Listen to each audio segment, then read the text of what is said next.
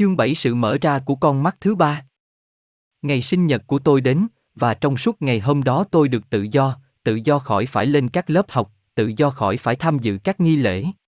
Vị Lama Mingia Đúc nói, vào buổi sáng sớm, hãy có một ngày vui vẻ, lốp sang, chúng ta sẽ đến gặp con vào lúc hoàng hôn. Thật là một cảm giác dễ chịu nằm ngã ra trên lưng, làm biến, dưới ánh nắng mặt trời.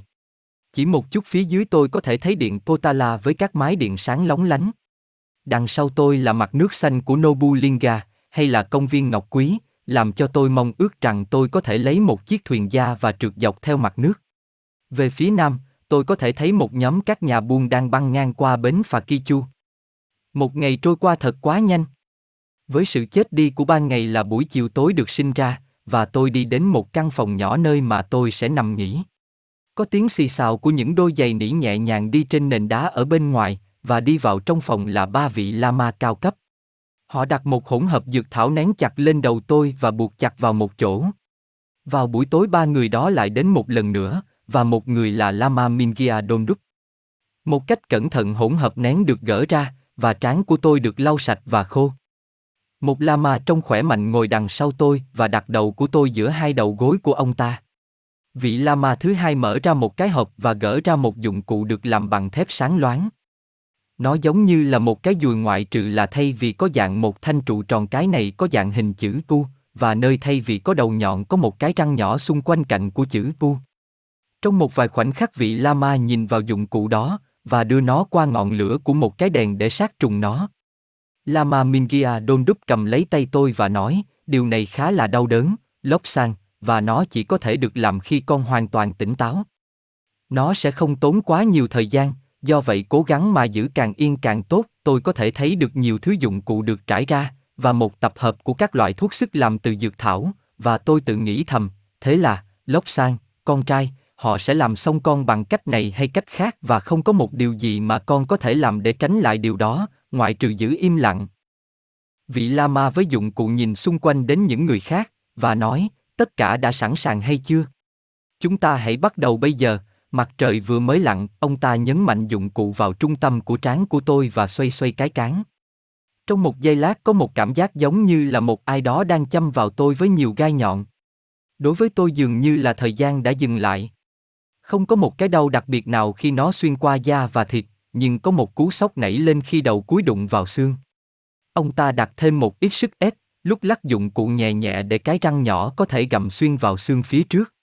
Cái đau không sắc bén một chút nào, chỉ một áp lực và một cái đau âm ỉ. Tôi không cử động với Lama Mingia Dondup đang nhìn từ bên trên, tôi thà là chết còn hơn là di chuyển hay khóc to lên. Ông ta có niềm tin vào tôi, như là tôi có niềm tin vào ông ta, và tôi biết rằng là những gì ông ta làm hay nói là đúng. Ông ta đang nhìn một cách chăm chú nhất, với một nếp nhăn nhỏ của các cơ đang căng ra tại những góc của miệng ông ta.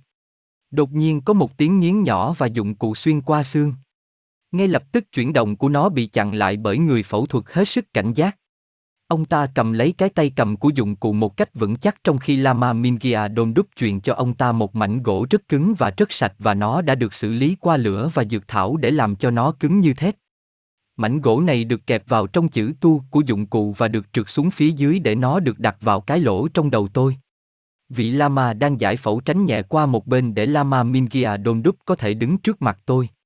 Sau đó, với một cái gật đầu của người sau, người giải phẫu, với một sự cảnh giác vô hạn, trượt mảnh gỗ xa hơn và xa hơn. Đột nhiên tôi cảm thấy một cảm giác nhức nhối và ngứa ngáy hiển nhiên là trên sóng mũi của tôi. Nó lắng xuống, và tôi bắt đầu nhận thức được những hương thơm phản phất mà tôi không thể nào nhận ra được.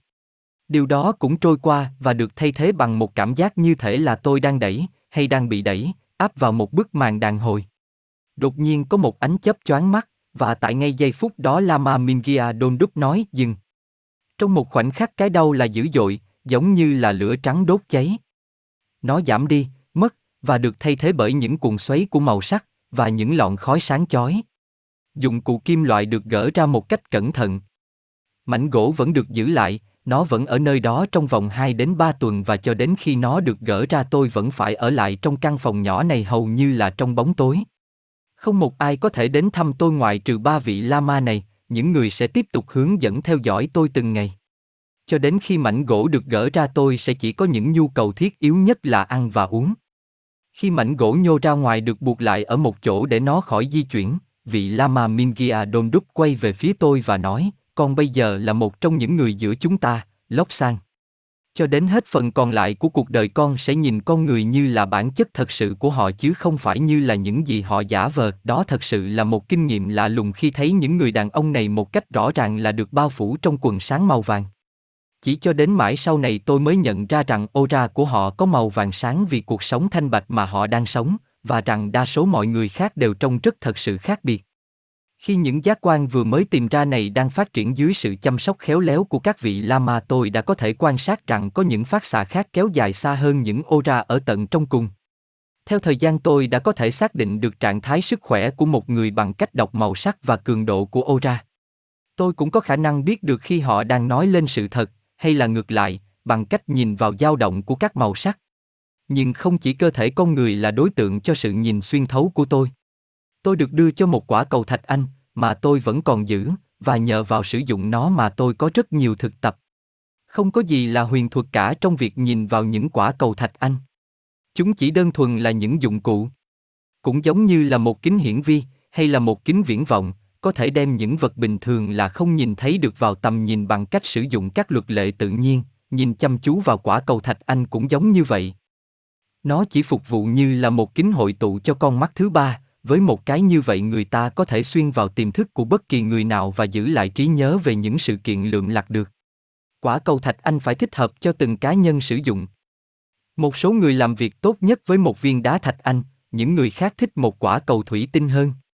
Thế nhưng những người khác sử dụng một chén nước hay là một đĩa đen tuyền. Bất kể là họ sử dụng thứ gì, những quy luật liên quan là như nhau. Trong tuần đầu tiên căn phòng được giữ trong hầu như là bóng tối hoàn toàn. Tuần theo sau đó chỉ là một tia sáng nhỏ được cho phép lọc vào, lượng sáng được tăng dần khi thời hạn cuối tuần đến gần. Vào ngày thứ bảy căn phòng tràn ngập ánh sáng, và ba vị lama đi đến cùng nhau và gỡ bỏ mảnh gỗ. Điều đó rất là đơn giản. Đêm hôm trước đó trán của tôi đã được đắp đầy các thuốc sức từ dược thảo. Vào buổi sáng những vị lama đi đến và, như là trước đó, một người đặt đầu của tôi vào giữa hai đầu gối của ông ta. Người giải phẫu lấy đầu nhô ra của mảnh gỗ với một dụng cụ. Có một cú sốc sắc cạnh, và đó là tất cả những gì đã có lúc đó. Mảnh gỗ được lấy ra. Vị Lama Mingia đôn đúc đặt một mảng dược thảo lên trên một đống rất nhỏ còn lại, và đưa cho tôi xem mảnh gỗ. Nó đã trở thành đen như là gỗ mun khi ở trong đầu tôi. Vị Lama giải phẫu quay về một lò than nhỏ và đặt mảnh gỗ lên đó cùng với một số hương liệu của nhiều loại. Khi ngọn khói tổng hợp thoảng đưa lên trần nhà, cũng là lúc mà giai đoạn đầu tiên của sự khai tâm của tôi chấm dứt. Đêm hôm đó tôi trôi vào giấc ngủ với đầu tôi trong một trận quay cuồng, lão Chu sẽ giống như thế nào khi bây giờ tôi đã nhìn khác đi? Cha tôi, mẹ tôi, họ sẽ xuất hiện như thế nào? Nhưng chưa có câu trả lời cho những câu hỏi đó. Vào buổi sáng những lama lại đến và khám tôi một cách cẩn thận. Họ nói rằng tôi bây giờ có thể đi ra ngoài với những người khác, nhưng bảo với tôi rằng là một phân nửa thời gian của tôi phải được dành cho Lama Mingia Donduk, người sẽ dạy cho tôi bằng những phương pháp chuyên sâu.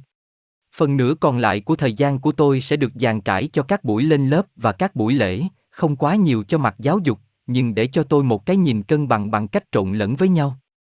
Một thời gian ít lâu sau đó tôi sẽ cũng được dạy bằng các phương pháp thôi miên. Vào thời điểm này tôi chủ yếu là chỉ thích thức ăn. Trong 18 ngày qua tôi đã được giữ trong chế độ với một lượng thức ăn rất ít, bây giờ tôi dự định ăn bù những ngày đó. Đi ra về phía cửa tôi vội vã, chủ ý về ý định đó mà thôi. Tiến gần lại về phía tôi là một nhân vật được bao phủ trong một làn khói xanh lục, bắn xuyên qua đó là những đốm đỏ giận dữ. Tôi thốt ra một tiếng thét báo động và chạy nhanh trở lại ngay vào phòng. Những người khác nhìn vào những cử chỉ hoảng sợ của tôi. Có một người đàn ông đang bốc cháy trong hành lang, tôi nói. Vị Lama Mingia đôn đúc vội chạy ra và quay lại vào trong mỉm cười.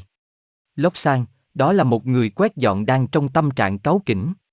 Ô ra của ông ta có dạng khói xanh lục bởi vì ông ta chưa tiến bộ, và những đốm sáng đỏ là những xung động của cơn giận làm lộ ra. Bây giờ con có thể đi ra ngoài lại và đi tìm thức ăn mà con đang rất muốn. Thật là hấp dẫn khi gặp lại những cậu bé mà tôi biết rất rõ, nhưng đã không biết tất cả mọi thứ.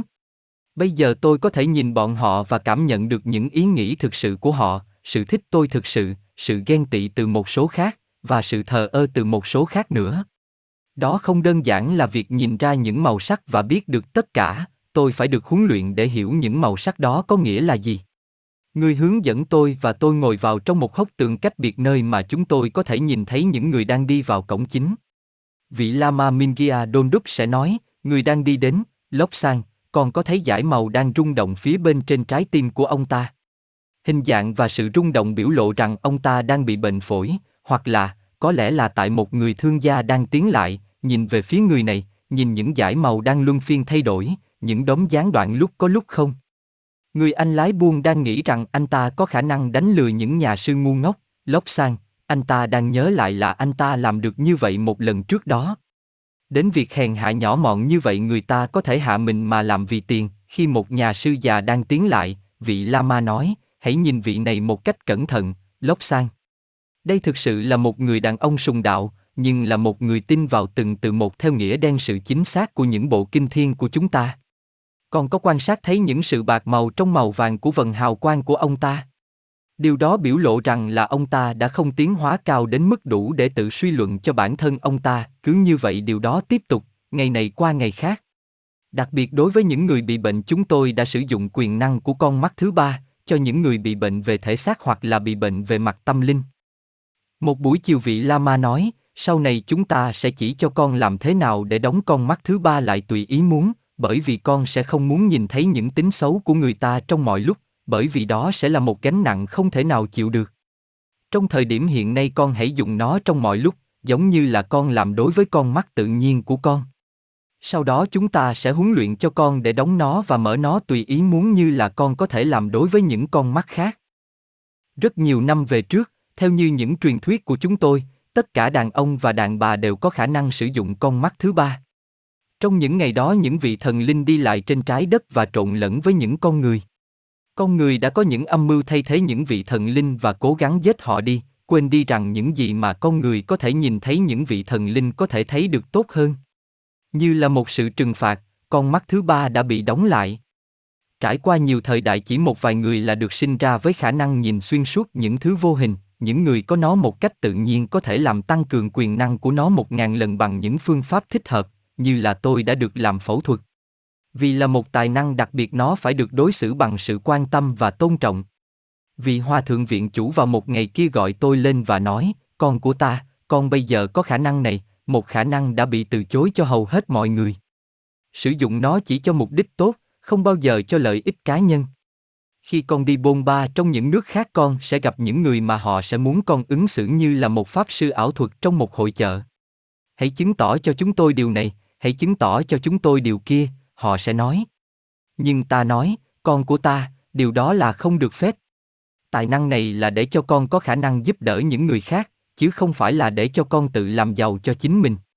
Bất cứ thứ gì mà con có thể thấy bởi sự nhìn xuyên thấu những cái vô hình và con sẽ nhìn thấy được rất nhiều thứ như vậy. Không được tiết lộ ra điều đó nếu như nó sẽ làm hại những người khác hay là làm ảnh hưởng đến con đường của họ đi qua cuộc đời. Bởi vì con người phải chọn lựa con đường riêng của anh ta, con của ta, hãy nói với anh ta những gì con sẽ muốn nói, anh ta vẫn đi theo con đường của riêng anh ta. Giúp đỡ trong lúc bệnh tật, trong lúc đau khổ, đúng, nhưng đừng nói lên những gì mà nó có thể làm thay đổi con đường của một người. Vị hòa thượng viện chủ là một người đàn ông rất uyên thâm và đã từng là bác sĩ chăm sóc cho Đức Dalai Lama. Trước khi kết thúc cuộc phỏng vấn này, ông ta nói với tôi rằng chỉ trong vòng một vài ngày tôi sẽ được gửi đến thăm Đức Dalai Lama người muốn gặp tôi. Tôi sẽ là khách viếng thăm điện Potala trong vòng một vài tuần tới cùng với Lama Mingya Đúc. C.